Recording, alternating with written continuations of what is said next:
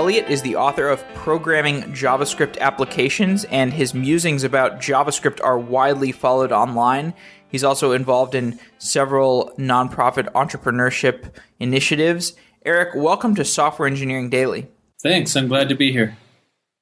You have said that if you don't know how to code, you're basically going to be illiterate in the future. Why do you believe this? Well, let's let's just take a look at one industry. All right, um, in 2010, almost every state in the United States, um, the most popular job was a driving job. So that means uh, truck drivers or taxi cabs and so on. Um, in uh, before 2020, um, Uber plans to buy half a million self-driving cars. So uh, in the next uh, in the next couple of decades, the currently the most um, the industry adding the most jobs to the job market is going to be completely gone. So um, and and that's just one industry. That's over four million jobs in the United States. And when you add in all of the peripheral jobs that are enabled by those driving jobs, it adds up to be a lot more than that, upwards of 10 million jobs. So, and that's just one industry, and there are similar disruptions happening in every industry across the board. So, so why why is the conclusion that people need to code in order to maintain their literacy? Well, the conclusion is that people need to code because programming computers and, and being able to express to a computer that we need it to do something for us is, is becoming a very um, important form of expression. So, I mean, even just something as simple as running a blog, um, there's hosted things like WordPress, but then if you want to do anything fancy, anything non standard at all, that means there's going to be some custom programming happening. So, uh, and everybody across every industry could use those skills. I'm talking about uh, even like musicians use those skills to have custom apps for their fans and so on. And most of the musicians who are doing really well are doing really well because they're connecting with their fans online and in apps. And there's a lot of custom code that goes into those things. So universally across the board, every every profession and every industry can benefit from some knowledge of how to code. Do you think everybody needs to know how to write code or just to understand how code works? Or like, I, I also feel like there's all these jobs that can sit in between the human and the computer, sort of doing some interpretation level stuff that's not exactly coding. So I think that I think that's important that everybody has a, at least basic literacy in code.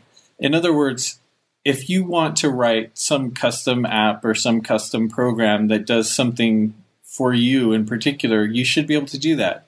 A lot of time is wasted by professionals in other industries who do not know how to code. Um, it's wasted because they they don't have the skills to automate repetitive tasks that they spend hours and hours every day doing. So, I mean, even just basic automation skills for other kinds of industries like accountants or um, you know people who are doing business work or projections or you know anything like that um, the ability the ability to let the computer automate your repetitive tasks is huge i mean even in um, even in graphic arts and things like that there's uh, the ability to like write custom Photoshop actions in JavaScript is huge for designers even. So I mean, I don't think that there's any uh, industry out there or any occupation out there where a, a knowledge of how to code would not be a huge benefit.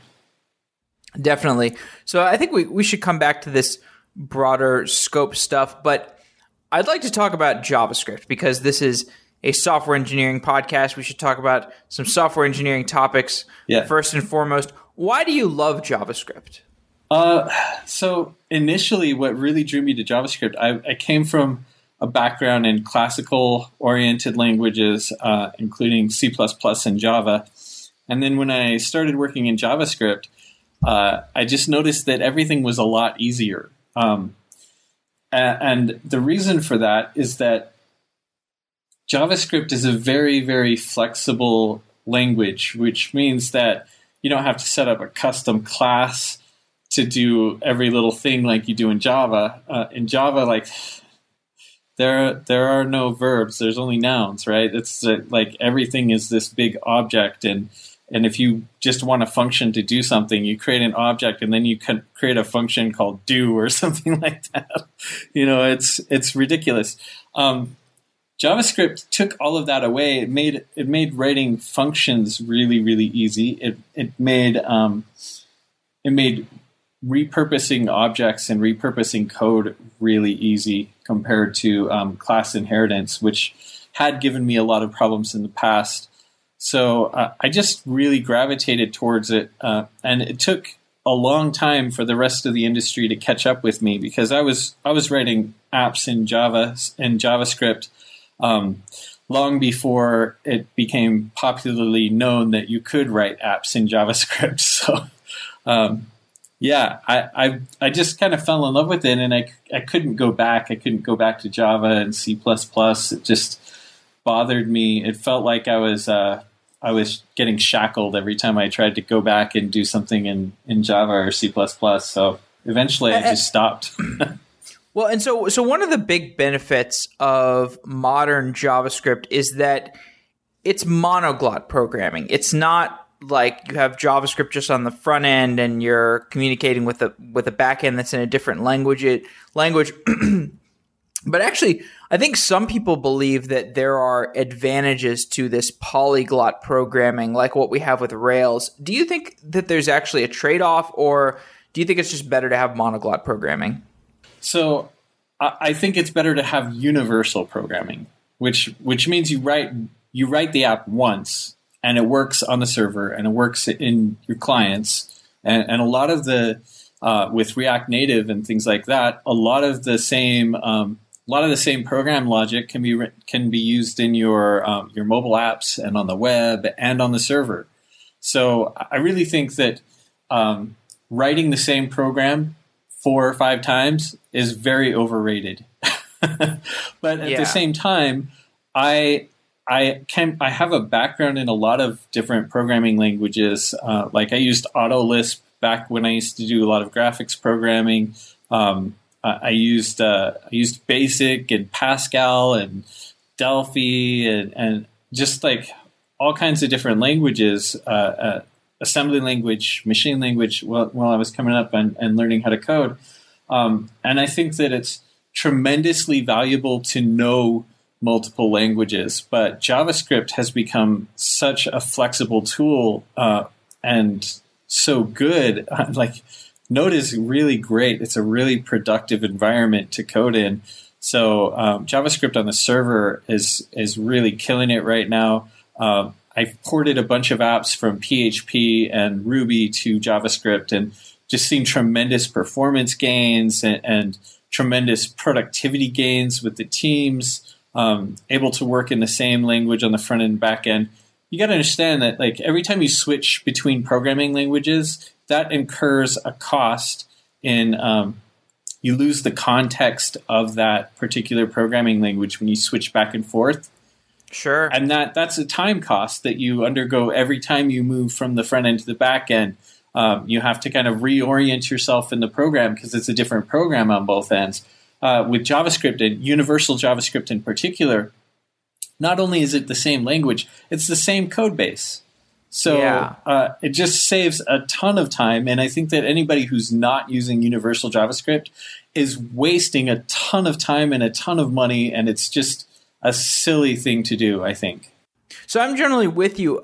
I, I did just have a conversation with Michael Hartl, who uh, he wrote all these Ruby on Rails tutorials. Mm-hmm. And one of the things he said that I, I thought was kind of interesting is, um, you know, in, in, I feel like in JavaScript, there isn't really the equivalent of a Rails in the sense that you don't have this framework that kind of guides you through doing stuff the right way. There's Express, but there's so many ways to do things weirdly in, in Express.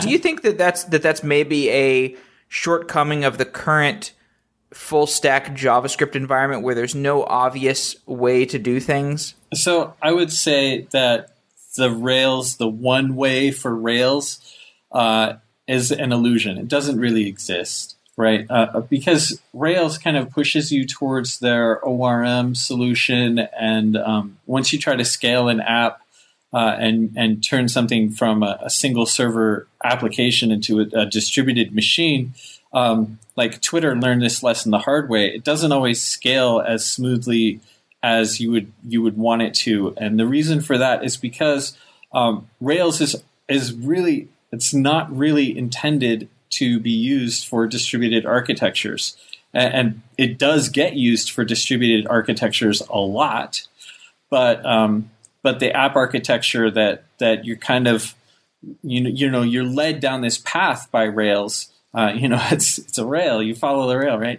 Um, you're led down this path that doesn't scale naturally, and, and that's not necessarily a good thing. Um, on the other hand, there are lots of there are lots of frameworks like Rails for JavaScript. There's there's quite a few actually. Um, not all of them are great for every app, but neither is Rails. So it really depends. In JavaScript, you've got a lot more freedom of choice. That's true. Um, but you also have a, a, lot more platforms that are ready for scale and ready for that kind of distribution. Uh, and Rails just isn't out of the box. Um, you know? What what were the scalability issues that? Because you hear Twitter talked about, it's almost like a business school case study of people talking about how it's not scalable and that they had to switch to Scala but what I, I, you know it was never clear to me what exactly were the scalability issues that they encountered. So specifically with uh, with twitter the the main issue was that they're using these uh, they were using the um, the rails orm uh, which basically is uh, it's it's essentially a connection to like a relational database model from um, from the uh, from the application uh, business objects right? But what what Twitter really needed was a distributed message queue. And um, that's not what a relational database is. It's not what it's made to do. So um, it, it's it doesn't scale in the sense that if you have an app that is it's really just uh, posting a bunch of status updates to a bunch of of uh, of different streams, you know, a relational database model, an ORM, is not the right solution for that. So that's mm-hmm. what really killed Twitter, and that's why they switched to Kestrel, and and they're on a different system now. Kestrel's even outdated now, but um, but that's what killed them, and that's why you saw all those fail whales uh, back in the early growth days of Twitter. It was the database. Yeah, it was. Yeah, it was trying to connect to a relational database model when it's really a distributed message queue at its at its core, that's what Twitter is. It's basically a bunch of distributed message queues. Ah, that's interesting. Um, so you know, but you know, one one thing is like, uh, certainly we can talk about the scalability issues, but if especially if we're on the, somewhat on the subject of education and educating new programmers, you know, new programmers are not really worried about scalability as much as they are having some kind of guidepost and sure. some, because they all they you know like a new a new programmer just needs to be able to fall into the pit of success because yeah. w- once you've got them onboarded uh, in the sense that like oh, they realize oh programming is this cool thing then they're going to work through whatever problems they encounter but if they yep. just sit down and they're you know, if, like if you put a new program in front of C++, that's why there's no coding boot camps that are C++ because everybody would give up and they would hate it. um, I mean, that's just nightmarish to think about. But, um, you know, what what is the if somebody wants to learn full stack JavaScript, what what are the best practices? I mean, how do you how do you approach that? Because I mean, I, I I really would come back to Rails as saying, you know despite the fact that maybe there is, you know, it's an illusion, the best practice is an illusion, at least there is some sort of best practice. Sure. Uh, and and that's great. There there are systems like that for JavaScript. Um, there was one in particular that was fairly popular. I don't remember what it's called off the top of my head. Um, I think it might be Geddy or something like that. Mm. Um, but there's several there's several frameworks that that are a little bit more structured than just Express, just bare metal Express. Um, and those are worth looking at, uh, especially if you want to get an app up off the ground really fast. Um, and there's systems like uh, Keystone that's just coming up, um, where you can you can essentially click a you know type a few words and run a generator, and you've got a, you've got a web application built for you with the administrator backend and and you can go and start entering a bunch of custom fields and and you can look at the architecture of that and, and get a pretty good feel for how to how to create architecture uh, and that particular system uses uh, an ORM model very similar to um, to Rails. Um, so there are systems like that. Uh, there's um, Meteor is really cool just for getting like uh, a, a, quick real time app up and running. Um, yeah, it only takes a few minutes to to like start a project in Meteor or start a Keystone project or you know, there's there's options like that for um, for Node and, and JavaScript. Yeah. So I wouldn't say that Rails has the exclusive on that. I would say that JavaScript doesn't have a single best answer, but but that's because JavaScript's ecosystem is is you know several times bigger than Rails. Uh, mm, you know, you know it's point. like three times as big as Rails these days, and um, uh, a lot of it is still very young and fresh. Uh, you know, Rails ecosystem has matured over the years. Um, okay, let, let, me put this in a more honest perspective. Um, sure. So I like I was working on a Node app this weekend, and I'm I guess I'm somewhat new to writing full stack JavaScript. Like uh-huh. maybe learn they started learning within the past year, and it's still a little intimidating. Like it still feels a lot different than the Java apps I wrote in the past or the Rails apps yeah. where I felt like things were more cleanly partitioned. It really feels like the Wild West. Like every time I'm doing something, I'm like, I know I'm doing this the wrong way. but um so like are there some best practices you can give me? Like you've been writing a lot of JavaScript. What are some best practices around full stack JavaScript? So I wrote a book on this topic a few years ago, and those best practices are outdated. What's happening is it's not the Wild West. It's actually like quite a bit before the Wild West. We're in the Cambrian explosion here. So oh. this is uh, it's pretty much uh, it's pretty much chaos. Um, new systems are coming along every day and new best practices are coming along every day. Like the way that I would write an app today is different than the way that I would write an app two months ago. Um, and I understand that that's very frustrating uh, for new new developers. It's also very exciting, though. I mean, the flip side of that is that we're seeing a ton of progress like uh, the React ecosystem has just done amazing things to the JavaScript community. They've mm-hmm. they've evolved best practices like way beyond what people could even imagine a few years ago, and you know this has happened almost overnight. It's that like nobody's trying to do MVC anymore um, because of Rails, or not because of Rails, sorry, but because of React. Um, and I think that that's a great thing. Like it's really an intimidating thing and it's hard to keep up and you just have to be in this mode of constant learning in order to um, stay on top of it but on the flip side our application architecture is so much more advanced today than it was just three years ago uh, I, like if i I'm, I'm actually writing another book now and the the stuff about application architecture is radically different than than what I wrote before, and I would not go back. I wouldn't trade it for the world. It's just a much better way to do things.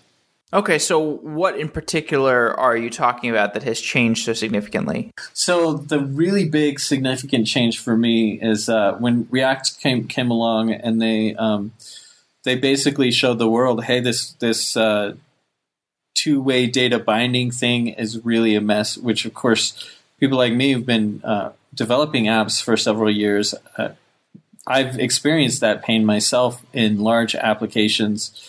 And um, so the one way data flow is a really, really important change. And I think it's hard to overestimate the impact of that change. And I think a lot of people think that the virtual DOM was the big thing that uh, that React brought to the world, but the virtual DOM is just one little piece. Um, it's it's a really important piece. The being able to abstract um, your rendering target from the code that's actually doing that's actually doing your components. That's pretty cool because then you can write a component once and then it'll run on. Um, it, you can be able to run it on React Native or uh, a web view or render it on the server, which is fantastic. You know, on the server we don't have a DOM, so um, so the the DOM the writing stuff direct to DOM doesn't work very well for universal JavaScript. Um, so that is a big change, but it's not even the the real big change for me. Is uh, is not necessarily the virtual DOM itself or the performance benefits or or anything like that, but it's the just the idea that we have these um, we have this predictable model for creating user interfaces. So, for instance, if you have a component and you feed that component some inputs, you know that that's going to produce a certain output uh, on a certain platform. So, for instance, you can have a component um, like a calendar date picker component, right? And you can have the same named component on your web app and in your native app, but the implementations are different. So, like, um, your native app might do a, a, really cool touch interface that's that's really easy for to use for people who are using the touch screen, while the web app might have a really a really mouse friendly interface for that same thing, and they might be completely different, and that's okay. But what's really cool is that um, that we can take some reliable tests and say, uh, given this input, this this widget is going to render in this specific way on this specific platform, and it's totally predictable. And you don't have to worry about the interactions of all the other wid- widgets on the screen and in, in the app. Um, you don't have to worry about other functions stomping on that or messing with the DOM or you know changing things under your feet, um, like we did just a few years ago when everybody was doing two-way data binding. So I mean that's that's huge architectural leaps forward as far as I'm concerned. Um, and the the move to more functional programming where everything is much much easier to understand in terms of you give something some inputs and some outputs can be expected every single time and you can count on that. Um, so so why has this ecosystem shift led away from MVC and towards the Flux architecture? Could you outline your perspective on the Flux architecture? So, um, Flux, when I first heard of Flux, I thought, well, I've been doing this for years. It's called the command pattern. um, and what what happens is that instead of reaching out and grabbing some object and calling some methods, instead of doing that, you have actions. You have commands like user intentions that get emitted from the user interface um, and those get sent to a central a central store, a central place where all the state for your application in, is managed. And you know, this is kind of how undo and redo features have been built for a lot of apps for decades and decades. So this is like the the the idea of the command pattern is nothing new. Um, what's new is the way that we're implementing it in in the web platform uh, with Flux and Flux-like frameworks. I prefer Redux. Um, that's the one that I'm using a lot. But what's really interesting about this is that um, when you have a central store and a centrally managed store, and there's a well-known uh, interface for working with that, you can get some really amazing benefits. If you haven't seen the Redux time travel debugger, you should take a look at it. It's uh, inspired by time travel debuggers from Elm. Um, there's one from Clojure called Figwheel, I believe. Um, but if you haven't if you haven't had the chance to use a time travel debugger and to understand uh, what benefits that gives you, check it out right now. Go and go and watch some demos of the Redux time travel debugging, or uh, watch the Elm demo, which is really cool. Um, you can actually go on the Elm website, I think, and play around like, with like this Super Mario Brothers clone that that supports time travel debugging, so you can step through back and forth, so you can see what I'm talking about. But um, this is a major major architecture shift that was not possible using two-way data binding, and it's actually enabled by the one-way data flow and by uh, sending messages rather than just grabbing um, grabbing objects and mutating them willy nilly. You send messages to a central uh, a central store, and that central store manages your application state for you, and that gives you the the full application history and things like that.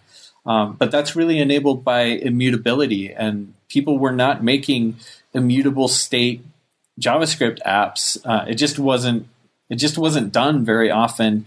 Uh, even just a few years ago, like three years ago, nobody'd heard of this stuff. So, as you're writing your new book, uh, what's the name of your new book, by the way, or what you're writing? So, you have a name for it?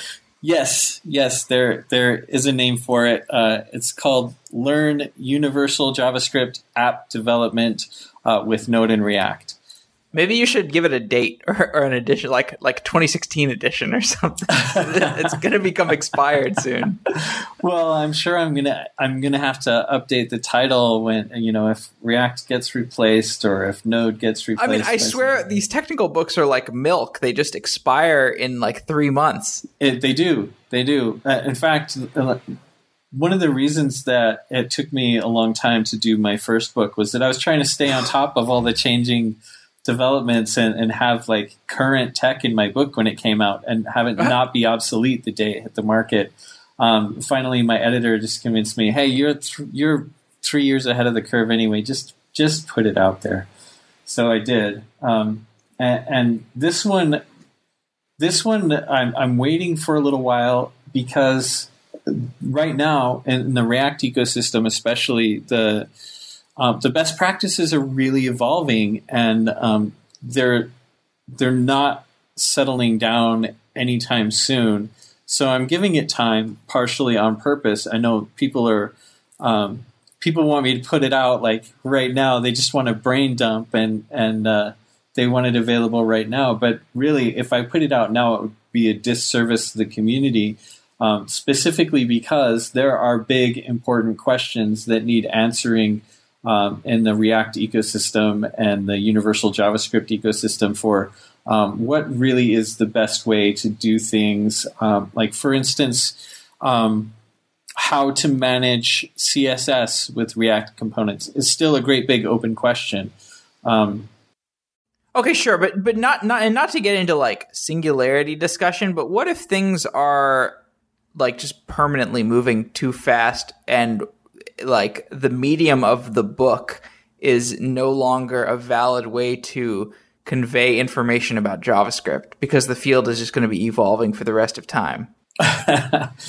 yeah, I, have I'm planned for that. I've got these uh, online, I've got these online courses called Learn JavaScript with Eric Elliott, and uh, members can sign up there, and we do regular webcasts that uh, that cover um, you know emerging technologies like we've just uh, uh, the last one we we did a little bit of an introduction to Redux and and React pure components and and um, the stuff that we discussed in the last webcast uh, it didn't exist a few months ago. So mm.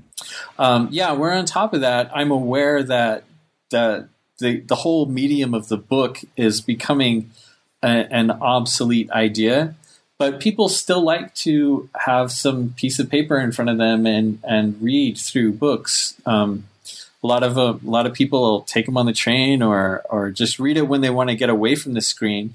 So mm-hmm. it's still useful um, in terms of just like covering stuff. Like there's the stuff that changes really really fast, and then there's the stuff that's just timeless that never ever changes. And it's really possible to kind of merge the two and, and talk about things that change really fast, but also um, also communicate this sense of this is a timeless principle that is never going to change. Uh, and if you can internalize this principle, that's going to help you become a, a, better developer. So, a book isn't just about the latest tech. A book is, um, in my opinion, a good book. Also imparts a lot of uh, a lot of software design um, wisdom that uh, that's never going to go outdated.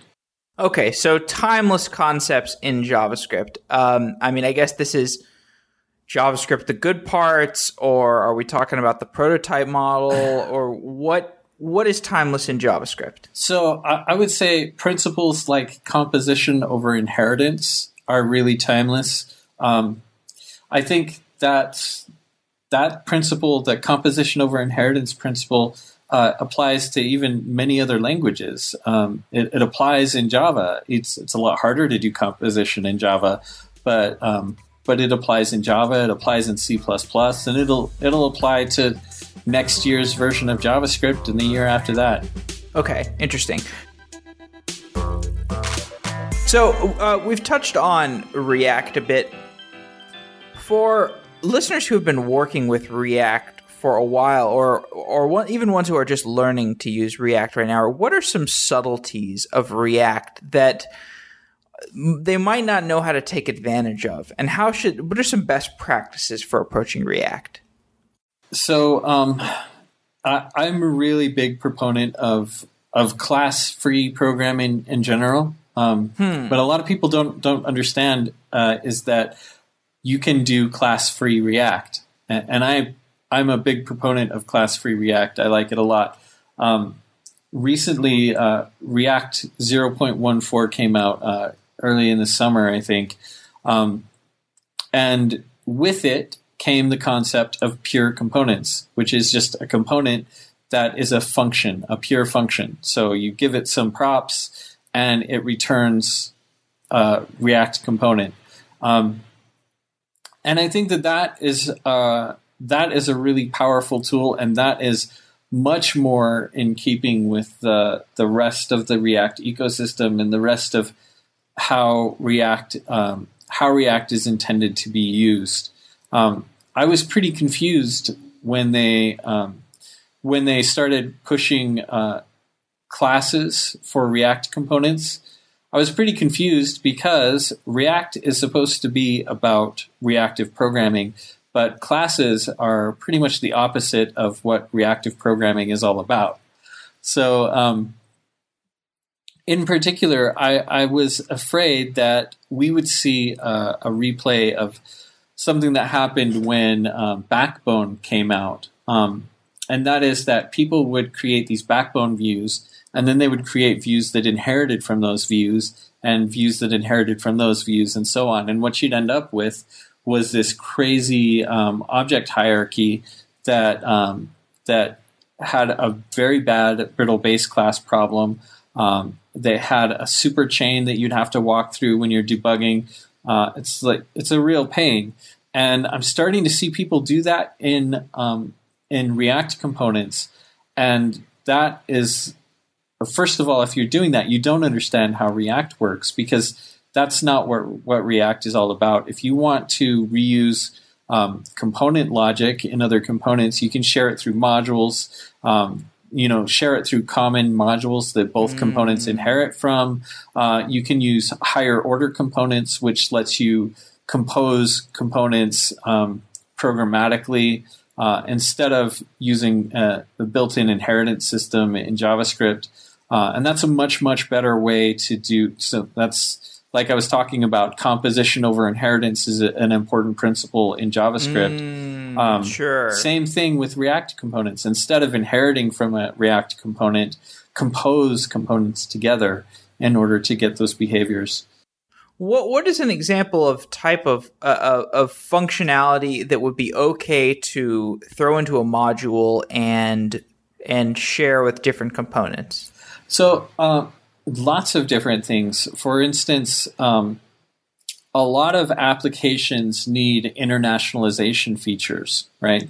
So, um, and and a lot of uh, user interface widgets have to display things like button text, right? So one one thing that you can use um, is a module that handles your translations, and, and you can share that across any number of components. uh, instead of like inheriting from a translation component and then inheriting from that, uh, uh, subclassing that to create new components, just just have all of those components depend on your translation library, right? Uh, and that's a much better way of reusing code. Yeah. Okay, that's a great that's a great example. So we've talked a little bit about the some best practices. We've also talked a little about some pitfalls. What, what are some more pitfalls? Like, what are other ways that people could uh, step on their toes? Like, maybe maybe the best way to to have this conversation if we're not if we can't if it's too too much in the Cambrian era of uh, explosiveness, maybe we can't find best practices, but at least we can find some things to to watch out for. Watch perhaps out for. yeah, perhaps there's a timelessness to things to watch out for as well. Yes. So in the React ecosystem in particular, there is this library that uh, that's kind of packaged along with React um, called React Test Utils. Um, I don't use test utils from React anymore. I I tried to initially, um, and I quickly discovered that my tests were getting unruly. And the reason for that is because it has a really awkward API. Um, so instead of doing that now, I use pure components and I use a little library. Um, what is that library called? Cheerio, I believe. Um, and, and, what Cheerio is is uh, it's basically like uh, jQuery user interface um, for the server. So it's like jQuery, but it works in Node. It doesn't require a real DOM. And uh, it makes it really, really easy to query the output of your React components, just like you would be querying the DOM with jQuery, which is a fantastic boon for unit testing React components. Um, one thing that I would watch out for is if you're trying to test um, React component uh, behaviors, so like the click events and and uh, key ups and things like that in in React, uh, that can get really difficult really fast because the the only solid way to do that right now is with the React test utils. And I've got to tell you that the, the API for using that is it's like a modern torture device. It's pretty it's pretty horrible. Um, I wouldn't use it. I wouldn't. I wouldn't pepper my unit tests with a bunch of uh, awkward API calls. Um, so instead of doing that, right now I'm recommending that people use um, people use their uh, functional tests instead of trying to do unit testing on React behaviors. So, in other words, a functional test is one where you actually com- control the browser. You take control of the browser and you simulate real browser events instead of uh, instead of grabbing some React component and sim- and running the simulate calls uh, using React test utils. Do it through the browser API um, mm. and drive it that way. And and it's much much slower but you need those end to end functional tests in your app anyway. And if you've structured your React app correctly, those um, those event handlers should really just be triggering um, user intentions in your application. So instead of testing the behaviors, um, unit testing the behaviors at the React component level, um, unit test the state changes that are supposed to happen in your app as a result. So if you're using Redux, for instance, uh, write unit tests, write your behavioral unit tests against your Redux um, reducers. Hmm. So uh, when you mentioned controlling the browser, are what kinds of tools do you use for that? Do you use like Selenium or Watir or? Yeah, so uh, I've been using Selenium WebDriver. I haven't heard of Watir. Um, maybe you can tell me a little bit about Watir that. is is web application testing in Ruby. I oh, think, okay. but I, I think it might it might be usable. Like you can use Selenium on top of it, or anyway, I, I don't oh. know much about it. Ah, it sounds like uh, maybe a gateway between Ruby and the WebDriver APIs. Uh, that's probably right. Yeah. Yeah. Yeah. So uh, yeah, you there's actually a couple of really great libraries for using WebDriver right from Node, which is pretty great. Uh, I would I would use that approach for now. Um, there is a new project by Airbnb that just uh, that was just announced, and then they immediately changed the name like the the day after it was announced. And um, I don't remember the name, the new name off the top of my head, but I can probably look it up here really fast. Um, let's see, React Pure. Yep. So I'm going to my GitHub project, the React Pure Component Starter, and I'm just going to grab that name. It is called, let's see, source test components. Here we go. Enzyme. Hmm. Interesting. E N Z Y M E. Uh, and we'll have to get them on the show. Yeah, yeah. I'm really hopeful for this project because what it looks like they're trying to do is basically create a Cheerio API that can work with React's event systems. So hopefully we'll have a very jQuery like API for testing uh, React component events, and then you can unit test your component event systems, and and that'll be really great. That's the big missing piece for me right now. Um, mm. So, I mean, you you've talked about this uh, more broadly. Like, you came out with a screen a screencast recently about test driven development in ES6 and React. Yep. What what are some of the key takeaways from that screencast that you haven't mentioned yet? I think I've mentioned most of the big takeaways. okay. So, um, really, you want to break your unit testing for React components into a couple of different pieces. So, um, you want to you want to test that given a certain uh, certain set of inputs that you get the expected rendered output for your component. You want to test the component behaviors, which means the event stuff that I was just talking about. Uh, and you want to you want to test that the application state changes happen correctly. So that would be uh, not testing React directly, but testing your um, Redux reducers and so on. So um, basically, with the Flux architecture, you want to test that when you send a certain message for a state change, that the proper state change happens in your application.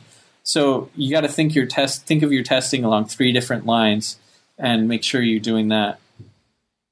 Okay, so I, you know, I, I want to zoom out a little bit because I have a, a question. This in a little more self interest with my own sure. experience writing JavaScript applications. So I I find that I have a hard time figuring out like a separation of concerns between the front end and the back end when I'm programming in JavaScript.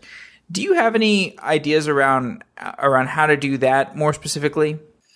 A separation of concerns between the front end and the back end. So, yeah. um, as I mentioned before, I'm a big proponent of universal JavaScript, which means the front end is the back end, the back end ah. is the ah. front end. Um, so for me, so I'm thinking about it wrong. Yeah, yeah. There is no front end, back end. There is only uh, universal.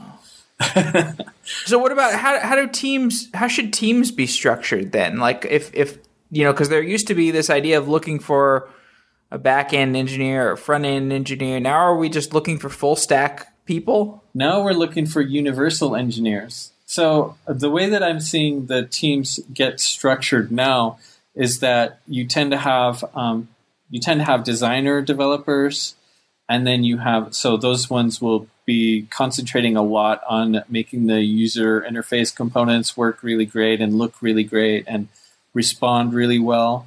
Um, so those are the those are the designer developers. They're they're the ones that are going to be a little bit more design focused and a, um, maybe a little bit less uh, hardcore code focused.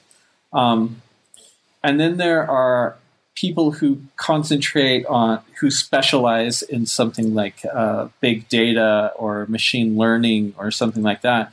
And they tend to be working on um, like deep backend services that have nothing to do with the, the applic- application proper, but they provide services for the application, such as um, uh, maybe image recognition or, or voice recognition or um, you know, things of that nature, or um, like personal assistance type services like uh, Google Now. Um, so there's those people. They're they're going to live in the deep back end and, and write services for the web applications to use. And then there's um, the people that we normally think of as application developers, and they're kind of sitting in the middle stack. They're um, they're they're writing front end components. They're also writing um, back end services. They're calling APIs. They're providing API services. Um, but they're sharing a lot of the same code with the guys who are running writing the front end. And these are typically um, engineers who are writing apps that become uh, what that start. They'll run on a web server. They'll run inside the browser. They'll run inside your cell phones and your tablets. Uh, and that's what we think of normally when we think of apps. Is that that whole bringing everything together and um, bringing together the user interface with the web services and the, the API calls and everything.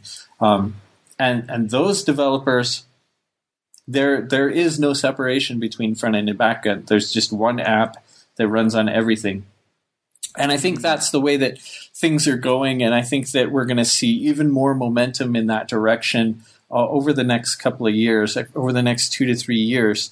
And I think that this idea that there are people who do server side programming and people who do client side programming, I think that idea is going to uh, largely disappear over the next few years, and, and the concept just won't even be there anymore.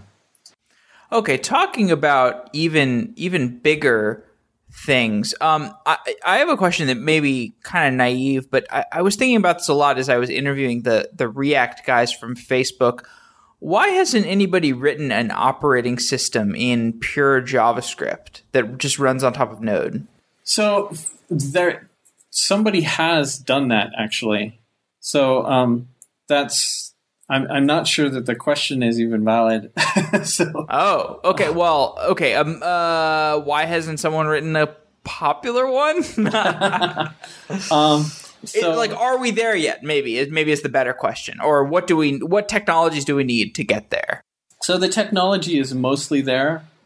Um, what's not there is um, marketing and consumer adoption. So, for instance, um,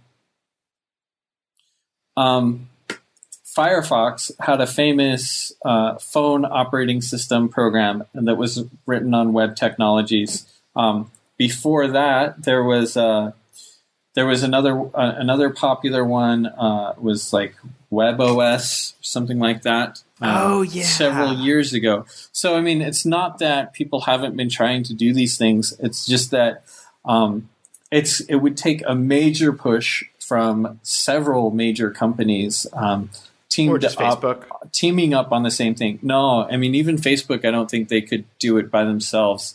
Um, so, for example, Firefox tried to do it, that didn't work. Major cell phone companies have tried to do this. Uh, um, people who were in market leading positions have tried to do it, and it didn't work. What what needs to happen for the web standards uh, to win in that department is for it to be a unified web standard effort, which means you would need partnerships from Google.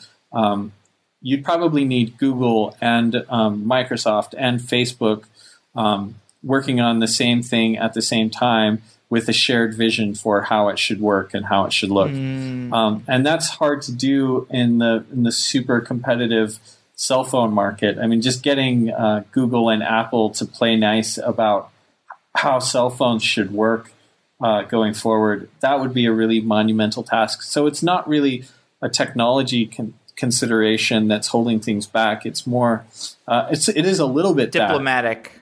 That yeah, it's a little bit that, but it's more of uh, how do you get uh, for-profit companies who are competing with each other aggressively on owning these markets? How do you get them to work together on something that would be beneficial well, there, to everybody? You know, there are some interesting stories here with like uh, you know Microsoft worked with Google on TypeScript and. Um, uh, Facebook is working with Apple on this React Native stuff, which is pretty cool. I mean, that's you know, from a consumer standpoint, but who knows how, you know, how the talks are actually going behind closed doors. Um, could be a lot more zero sum than we imagine.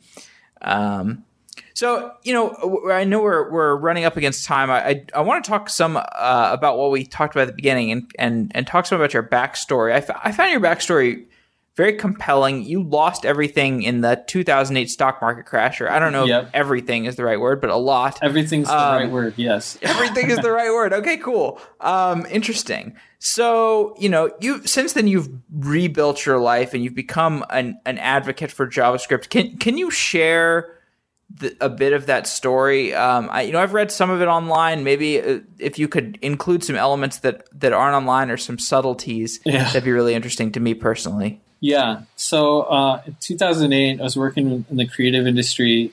The market collapsed, and um, pretty much overnight, uh, about half of my um, half of my business contacts uh, were laid off from the companies they worked for, and, and, the other half, the companies ceased to exist entirely. So I, I wake up one day in 2008, and my Rolodex is completely worthless and um, just a few months before that, I was landing some big contracts, and I was thinking that everything was going great. Um, and by the middle of 2009, I'd lost everything. I, would had to sell my house, and I was couch surfing. And um, so here's the part that you don't see online: is that that's when I chose to um, to make a date with my wife. My first date with my wife is when I was couch surfing with a friend, and I, I had no home and I had no money, and I was like dead broke. And that's when I decided, oh, this is a good time to woo somebody. so, um, but that was very lucky for me though, because she encouraged me to look at programming jobs again. Um, before that, I had um, I'd been making JavaScript apps for a long, long time, um, but I didn't really see a lot of possibilities in the job market for. JavaScript. So wait, when you say you were developers. working in the creative industry, were you like a Photoshop guy, or what exactly were you doing? uh, no, I was like working with uh, advertising agencies and stuff like that on campaigns. So, um, but anyway, wow, no programming at all. You were just doing marketing. yeah. So yeah, I I'd done a lot of uh, I'd done a lot of fascinating. Yeah. Yeah, I'd actually got into it through programming because I ran an agency where uh, I basically helped application developers and website owners uh, make their applications work better. Uh, so I'd help with things like SEO, conversion rate optimization, and uh, user interface optimization. So it's like easier for users to use their inf- interfaces and purchase their products and things like that. Um, and that's what got me into that in the first place. Um, but then it circled back because I, I, you know, I when I started, I got together with my wife. She was like, "You should really be looking at this," and and I went in and talked to um, talked to some people, and I realized that JavaScript was suddenly being taken seriously by people. Before that, like everybody considered it a joke, right? It's just like uh, this thing to make stuff move around in the browsers, and, and it was like this playful toy that, and they didn't take it seriously as an application development tool. Um, I knew better, of course, because I'd been developing applications in it for a long time. Um, but that's what got me uh, really interested in the market and really interested in teaching people how to build JavaScript apps. Because as soon as I got my first, I got a job with uh, Zumba Fitness, uh, working on their front end um, architecture uh, when I got there, they didn't really have a front end architecture to speak of, and we needed to hire a team. And it seemed like everybody I talked to um, when I was looking for candidates, um, it seemed like none of them really knew how to build a JavaScript application. They knew how to get things done with jQuery and move stuff around on the screen and stuff, but they didn't know how to structure an application. Uh, and that's what um, that's what encouraged me to write programming JavaScript applications for O'Reilly, um, and uh, seeing that that trend that actually has got worse, not better. Uh, and you know, there's there's a lot more companies writing great JavaScript apps today, but the um, the need for talent that knows how to do that has outstripped the uh, n- the number of new prospects coming into the job market, the talent market. And, and, one one audacious strategy you have for thinking about how to increase that supply of developers is fighting poverty with code. or fight poverty with code. I think is the the name of your initiative. Mm-hmm. Can you talk more about that and what what are your goals for this? So JS Homes is a not for profit organization, and we established it to help people who are homeless uh, learn a great job skill and get into the market. Um, and we're I'm really excited about it right now because we're just like kicking off a, a, major effort to to get that out there. Um, That's jshomes.org. jshomes.org. Yeah. Um, the, our website is still going up, so uh, it's at www.jshomes.org if you want to just take take a quick look. But there's not much there yet. But there will be um, next year. We're going to boost that effort uh, in a big way, which is I'm really excited about it. I'm really excited. Um, so what we're doing is we're teaching the homeless to code, which means that we're going to housing first organizations. And, and I just got out of a great meeting with um, some people, uh, uh, somebody in that uh, department today. Um, but we're working with those people to establish uh, really great relationships uh, to bring people who have been homeless, who are currently on housing assistance, or even some people who are uh, in shelters and looking for uh, permanent supportive housing situations. We're going to teach them how to code and uh, get them into the job market. So we're looking for partnerships uh, with companies who are willing to hire them. Um, and, and I know a lot of people, when they think of homeless people, they think of uh, the really, really hard cases where there's serious uh, drug or alcohol addiction issues or serious mental health issues. But that's only about 3% of the homeless population. The vast majority of the homeless population are, are transitional, which means, like, like me, they had a period of really bad luck. They lost everything, they lost their houses, and then uh, they were able to find jobs and get back on their feet. So, um, we're looking for those people who are not necessarily those really, really challenging cases, but people who are just had a string of bad luck and are capable of of learning and capable of taking on a real job and getting into the job market in a in a realistic way. So, um, and that is, like I said, the majority of the homeless population. So, I I, I want you to think about that um, when you're thinking about do I want to partner with these people and, and hire homeless people. Don't think of like the drug addicts and the and the crazy people. It's not. It's not. That's not what we're targeting. We're targeting people who are who are capable, who just need a hand up. Have you talked to Quincy Larson of Free Code Camp?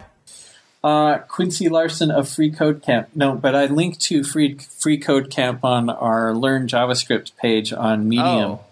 Yeah, you got to so. talk to Quincy Larson. That guy's like my hero. he's he's uh, he runs Free Code Camp, and I think that would be a great resource for. Uh, yeah, know, maybe maybe you guys have some synergies or something. Yeah, we absolutely do. I already refer people who are uh, who are just getting started. Um, my courses are a little a little bit more advanced, so for people who've had a little bit of JavaScript experience already, um, but Free Code Camp is really great uh, at taking somebody who has no experience whatsoever and putting them through some some great exercises to give them a foundation. Um, yeah. And then my courses pick up where that um, where that leaves off and, and, teach people how to how to structure real applications. So um, yeah, definitely some synergy there, and I'm really I'm really glad there are resources like that out there. Awesome. Well, Eric, uh, it's been super interesting talking to you. Um, we did not get through all my questions, so you're going to have to come back on sometime in the future. It was great talking to you. Um, Do we have time for one more quick plug? Yeah, absolutely. All right. So um, part of our our part of our outreach and educational effort is to to convince people that we really need to double down on training our kids to learn how to code. Um, so we've got this uh, we've got this uh, documentary film in production. It's called Programming Literacy, uh, and you can te- check out the trailer at programmingliteracy.com. Yes, yeah, it looks really good. We'll, we'll put that link in the show notes. Um, and I mean, I'm I'm excited about that initiative myself. I mean, I I uh, I wish I would have learned to program much much earlier. And I'm like, you know, white upper middle class. Uh, you know, ha- had as many opportunities given to me as I could possibly ask for. Mm-hmm. Um, but yeah, I I I, think uh, I think this is it could be a great leveler uh, in our society is um, more access to coding education. Yep, I agree. All Great. Well, uh, well, Eric, it's phenomenal having you on, and um, we'll keep in touch. Yeah, thanks for having me. It's been a lot of fun.